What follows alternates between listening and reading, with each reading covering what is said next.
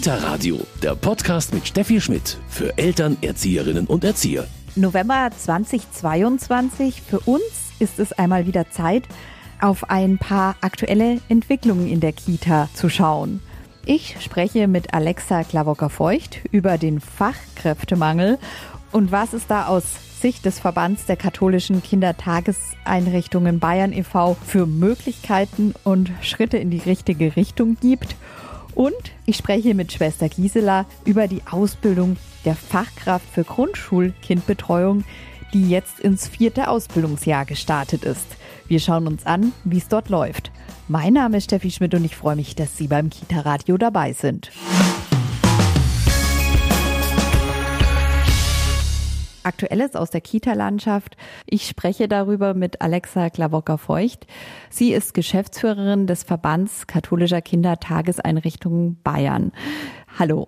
Hallo, Frau Schmidt. Die Experimentierklausel, das ist erstmal ein, ja, für viele vielleicht noch ein bisschen ein ungewöhnlicher Begriff. Der Begriff ist neu, aber die Tatsache gibt es schon länger und zwar mit dem BIKEBIG, mit dem Bayerischen Kinder- und Betreuungsgesetz das 2005 in Kraft getreten ist, ist auch prinzipiell schon lange die Möglichkeit der Experimentierklausel gegeben. Bisher ist darauf noch nicht zurückgegriffen worden. Das ist jetzt das erste Mal. Und ähm, im Bikebig ist die Experimentierklausel steht dazu da, so zur Erprobung von neuen innovativen pädagogischen Konzepten. Was heißt das jetzt genau? Was wird da ausprobiert? Jetzt ist Ende August vom Seiten vom Sozialministerium mit einem amtlichen ministeriellen Schreiben weitere Möglichkeiten einer Kinderbetreuung ins Leben gerufen worden, sogenannte Einstiegsgruppen. Und außerdem ist ermöglicht worden, die sogenannten Mini-Kitas auszuweiten. Bisher konnten in die Mini-Kitas zwölf Kinder gehen, jetzt können 15 Kinder da reingehen. Das ist natürlich etwas, auf das schaut man als Verband ja kritisch. Man schaut genau hin. Auf jeden Fall, zumal es da ebenso ist, dass da abgesenkte Standards gelten können. Was für uns als Verband wichtig ist, auch klarzustellen, dass es nicht die Kindertagesbetreuung betrifft, also Krippe, Kindergarten, Hort und Häuser für Kinder, sondern dass es so andere Möglichkeiten gibt, eben wie diese Einstiegsgruppen. Und Hintergrund dessen ist, dass für ein paar hundert Kinder der Rechtsanspruch nicht eingelöst werden kann. Und für uns ist einerseits gut zu sehen, die Kinder können in eine Gruppe gehen. Bevor sie in die Schule kommen, haben sie noch eine Möglichkeit, eine Kinderbetreuung in Anspruch zu nehmen. Aber andererseits ist uns auch wichtig klarzustellen, dass für die Kindertagesbetreuung nach Beikibik die Standards weiterhin gelten. Die Standards sind die Fachkraftquote von 50 Prozent, dann der Anstellungsschlüssel von maximal 1 zu 11, der in Wirklichkeit aber besser ist, und dann auch noch das Sprachniveau B2. Das sind unsere Standards, an denen wir absolut festhalten wollen. Und das ist eben derzeit auch gegeben, weil für die Kita selbst gilt es nicht. Genau, für die Kindertagesbetreuung nach Beikibik ist es eben gegeben und wir setzen uns politisch dafür ein, dass auf jeden Fall auch an diesen Standards festgehalten wird. Wie gesagt, wir können das verstehen, wenn für die Kinder eine Möglichkeit geschaffen wird und da alternative Formen noch zu machen oder eine Gruppe aufzuweiten. Aber Parallel dazu müssen auch andere Maßnahmen für die Fachkraftgewinnung ähm, vorgenommen werden. Es ist ja nicht so, dass wir die Plätze nicht haben. Die Plätze haben wir, sondern der Fachkräftebedarf, der zieht jetzt schon. Und wir haben die Fachkräfte nicht, sie in den Kindertageseinrichtungen zu betreuen. Genau genommen schaffen wir uns ja dadurch eigentlich sogar Konkurrenzsituation für die Kindertagesbetreuung. Und parallel dazu müssen eben weitere Maßnahmen getroffen werden, um Personen ins Feld zu bekommen. Was wären denn jetzt so Möglichkeiten oder Vorschläge, die der Verband da hätte? Also im Prinzip ist es ein ganzer Kanon an Möglichkeiten, der da ergriffen werden muss, weil auch der Fachkräftebedarf nicht nur eine Ursache hat. Das eine ist zum Beispiel, wir brauchen mehr Optiprax. Das ist die praxisintegrierte Ausbildungsform.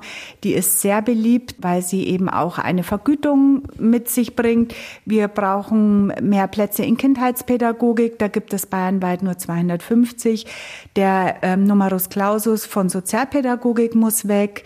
Wir brauchen im Prinzip eine staatliche Refinanzierung von der Freistellung von Leitungen. Leitungen haben in Kindertageseinrichtungen eine Schlüsselposition und sie brauchen Zeit für die Teamführung, für die Teamentwicklung, für den Austausch. Das ist ja auch durch Studien belegt, dass das letztlich Personen bindet. Und wir müssen ganz, ganz gut die Berufseinsteiger in den Blick nehmen. Es gibt immer noch viel zu viele Personen, die fertig ausgebildete Erzieherin, Kinderpflegerin sind, die aber nicht, also man sagt da Onboarding-Prozess, wo das aus verschiedenen Gründen nicht gut läuft, die uns rausfallen. Und da müssen wir die gut im Blick behalten, dass wir die binden können und zwar langfristig. Was sind da die Gründe? Also Bezahlung wird ja immer mal von außen so angeführt. Ist es das allein? Das ist es auf jeden Fall nicht alleine. Da ist auch, was die Bezahlung betrifft, wahnsinnig viel passiert in den letzten Jahren. Das muss man schon sagen.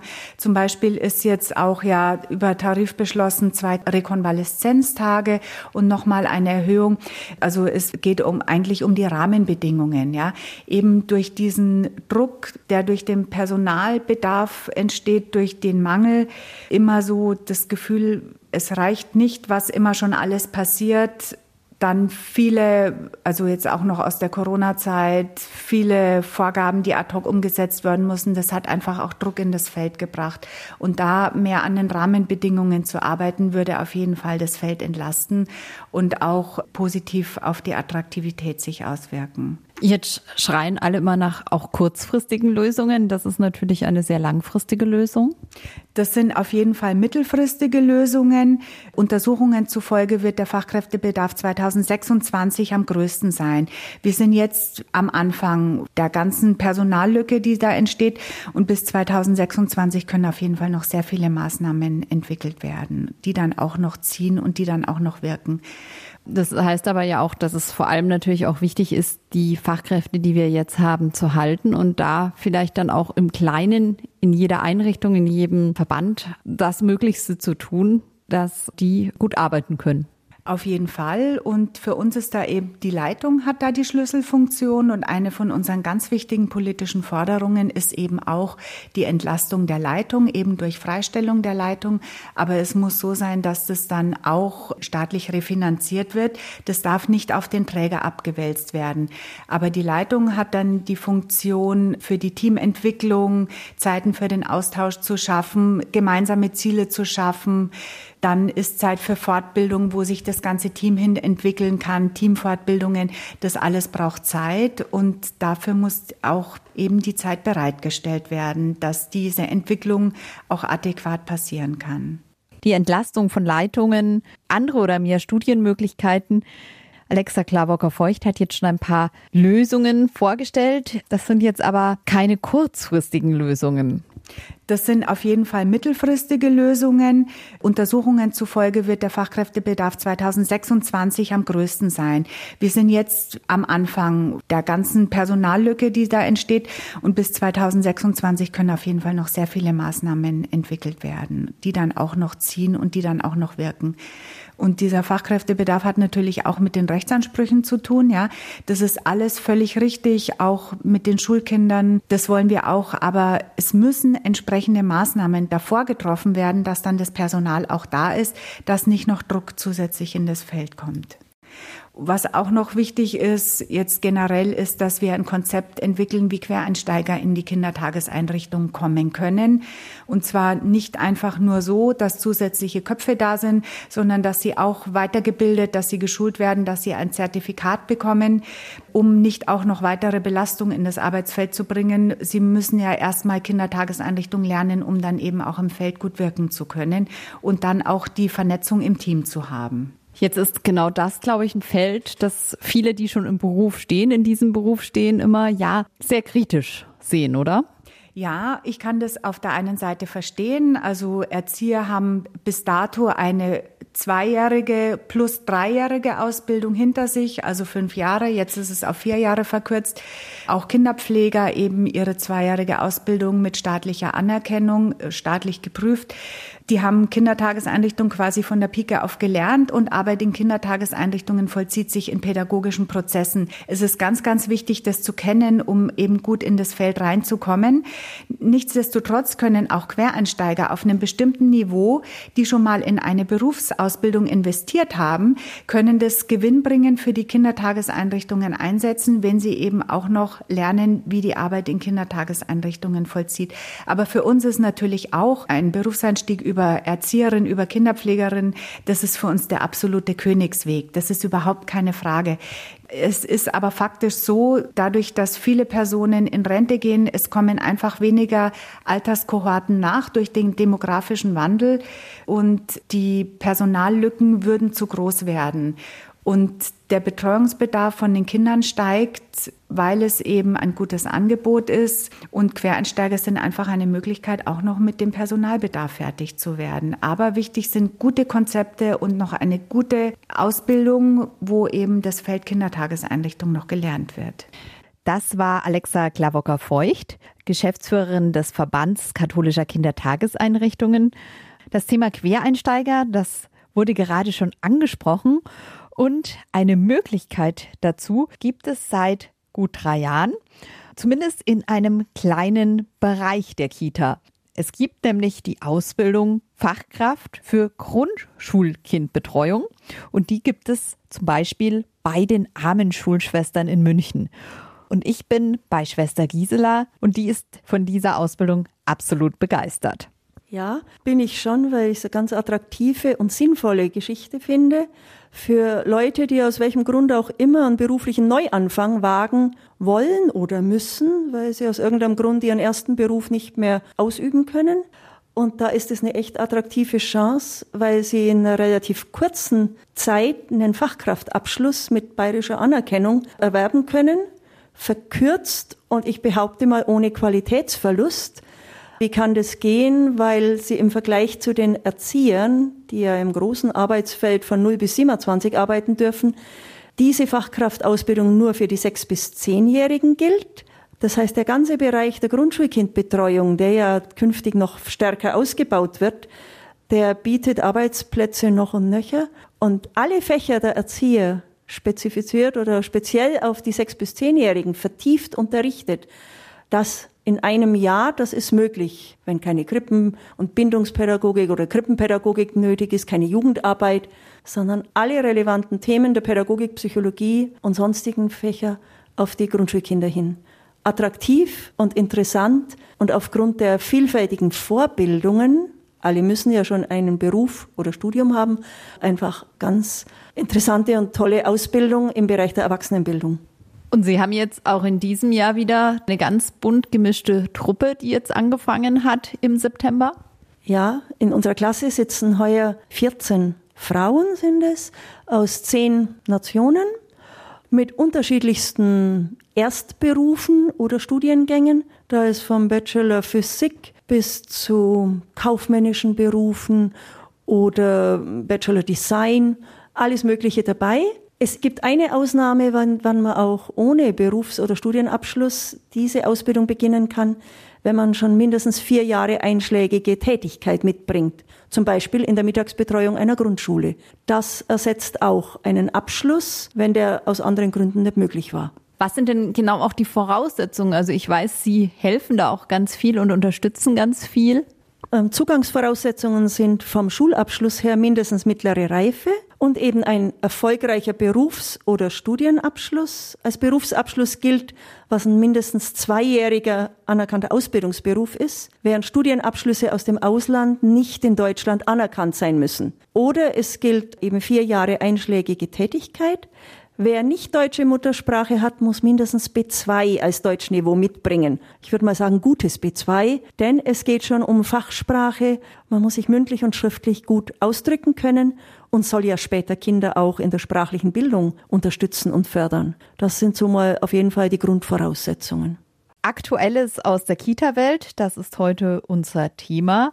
Und ich bin bei den armen Schulschwestern in München und hier gibt es neben der Fachakademie für Sozialpädagogik nun im vierten Jahr die Ausbildung Fachkraft für Grundschulkindbetreuung. Ähm, das ist eine zweijährige Ausbildung Schwester Gisela, für viele steht da doch auch, wenn es eine verkürzte Ausbildung ist, gerade im ersten Jahr, das nur ein Schuljahr ist, vermutlich ähm, das Thema der Finanzierung im Fokus. Wie finanziere ich mir das? Wie schaut das genau aus? Ja, das ist kein einfaches Thema, aber es gibt gute Unterstützung. Wer bei der Agentur für Arbeit gemeldet ist, weil er in seinem Beruf nichts Adäquates hier findet oder nicht mehr ausüben kann, der wird für dieses Ausbildungsjahr mit einem Bildungsgutschein unterstützt. Wer keinen Anspruch auf Bildungsgutschein hat, kann sich ums Meister BAföG, also die Aufstiegsförderung, kann diese beantragen. Die kriegt jeder, auch wenn man schon einen Bachelorabschluss hat. Die einzige Ausnahme ist, wer schon einen Master hat, einen Meister, der kriegt Meister BAföG nicht mehr.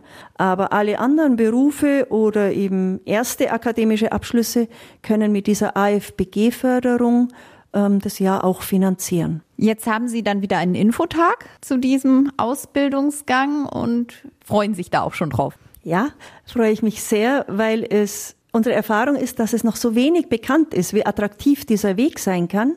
Deshalb bieten wir drei oder viermal im Jahr keinen ganzen Infotag, aber eine Infoveranstaltung mit ungefähr einer Stunde Input und dann Zeit für Fragen oder persönliche Beratung. Findet jetzt als nächstes statt am Busum B-Tag, dem 16. November um 16 Uhr, hier am Maria-Hilf-Platz 14 in unserer Fachschule für Grundschulkindbetreuung und soll einfach für alle, die gerade mal davon gehört haben, dass es das gibt oder überlegen, könnte das was für mich sein, ein bisschen ausführlicher darauf eingehen. Was sind die Herausforderungen auch oder worauf muss man sich einstellen, wenn man vielleicht nach 20 Berufsjahren nochmal in die Schülerrolle schlüpft? Oder welche Arbeitsfelder stehen einem danach denn offen? was verdient man im zweiten Jahr, in diesem Anerkennungsjahr, in dem man schon einen Arbeitsvertrag hat und doch noch schulisch begleitet wird. Auf all diese Dinge gehen wir da ein oder geben auch ganz konkrete Hinweise, wo frage ich denn an, ob ich einen Bildungsgutschein kriege, wo ich dieses Meister-BAföG herkriegt, wo sind unterstützende Stellen in der Stadt München, die da ja auch viel Beratung hat, was nicht jeder weiß. Das, da wollen wir die Wege ebnen, dass die Leute einfach dann, wenn sie spüren, nach dieser Info, das könnte wirklich was für mich sein, dass sie wissen, was ist jetzt der nächste Schritt. Sie haben ja jetzt schon Erfahrung. Es ist jetzt schon der vierte Jahrgang. Ja, was ist für Sie auch das Schöne, wenn Sie sehen, wenn die Absolventinnen, Absolventen dann rausgehen? Das ist eine sehr, sehr große Freude. Zum einen zu erleben, bei den meisten, Einzelne merken ja doch, es ist nicht ihres, aber die, die es durchhalten und dann erfolgreich abschließen, zu sehen, dass sie am richtigen Platz sind, zu erleben, diese Dankbarkeit oder auch die Bitte, wenn Sie wieder Praktikanten haben, ich möchte sofort die auch unterstützen. Wir bilden auch aus in unserer Einrichtung, ich mache es bekannt. Oder auch allein zu sehen, dass die meisten nach dem Anerkennungsjahr übernommen werden oder Übernahmeangebot bekommen.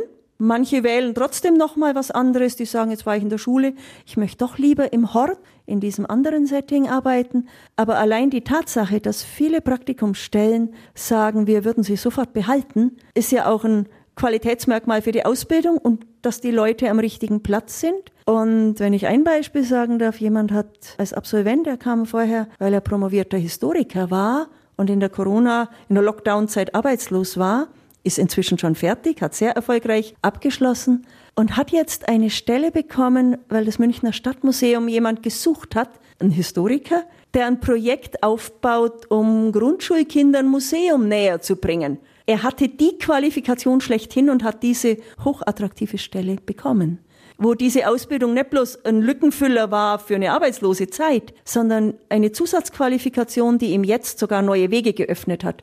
Hat keiner vorher ahnen können, aber sowas freut uns einfach auch. Und wir haben einen neuen Kooperationspartner und werden dieses Stadtmuseum natürlich jetzt für die aktuellen Klassen äh, nützen. Wie kann man Kinder zu Museumspädagogik hinführen? Also auch wieder Win-Win-Win für alle Seiten. Toll. Also für Sie auf jeden Fall ein, ein Ausbildungsgang, der auch Zukunft bringt und vielleicht auch, ähm, ja, bei diesem Pädagogenmangel, den wir haben, ein kleiner Schritt in die richtige Richtung. Auf jeden Fall. Es ist sicher nur ein Tropfen auf den heißen Stein, was den Pädagogenmangel angeht. Aber wir wollen auch nicht bloß die Lücken füllen, sondern wirklich eine Perspektive für die anbieten, die eben aus welchem Grund auch immer sich auf so einen neuen Berufsanfang oder Ausbildung einlassen können. Das ist für diejenigen eine Zukunftsperspektive, denn wer das erfolgreich abschließt und spürt, ich habe die Eignung und Neigung dazu, der hat hundertprozentig danach eine Arbeitsplatzgarantie. Und es ist für die Gesellschaft wichtig, die diese Pädagogen braucht. Und es ist für uns Schulen auch eine Chance. Wir haben das Know-how, wir haben die Lehrer, wir haben die Kapazitäten.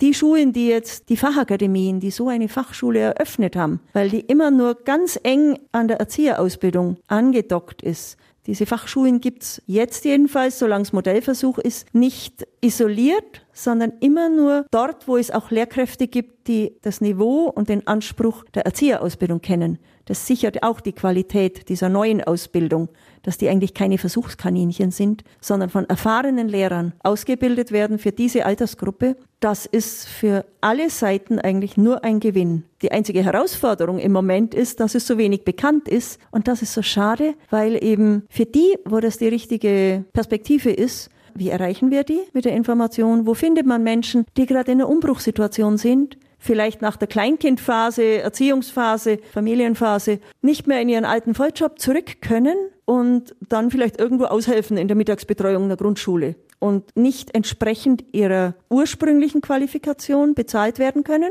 und keine pädagogische Qualifikation haben. Die können Sie jetzt hier erreichen. Schwester Gisela, was ist denn so ein Wunsch, den Sie auch was diesen Ausbildungsgang betrifft, vor allem momentan noch haben, vielleicht auch an die Politik haben?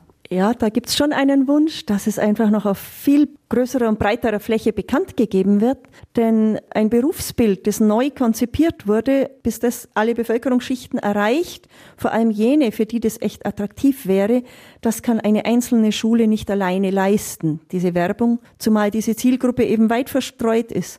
Also da der Wunsch, dieses Angebot, das ja als Modellversuch von der Regierung auch initiiert wurde, wirklich auch auf breiter Ebene zu bewerben, bekannt zu machen, das wäre ein großer Wunsch, damit die richtigen Leute davon erfahren und wir mit ihnen arbeiten können und diese Perspektive eröffnen können. Vielen Dank an Schwester Gisela und hier beim Kita Radio bekommen Sie jetzt noch den Medientipp.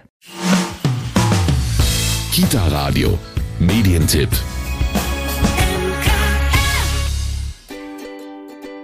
»30 Fantasiereisen Herbst und Winter« mit Audio-CD. Stell dir vor, du fährst mit einem Heißluftballon. Hier oben spürst du kaum einen Windhauch. Du fühlst dich ganz frei und leicht. Genieß die Ruhe. Lande wieder sanft auf dem Boden. Fühle deinen Körper und höre deinen Atem. Auszeiten. Momente des Loslassens und Entspannens werden in unserem Alltag voller Tempo und Reizüberflutung immer wichtiger und tun Kindern richtig gut. Diese Fantasiereisen für Herbst und Winter wirken wie kleine Oasen der Ruhe im Trubel des Alltags.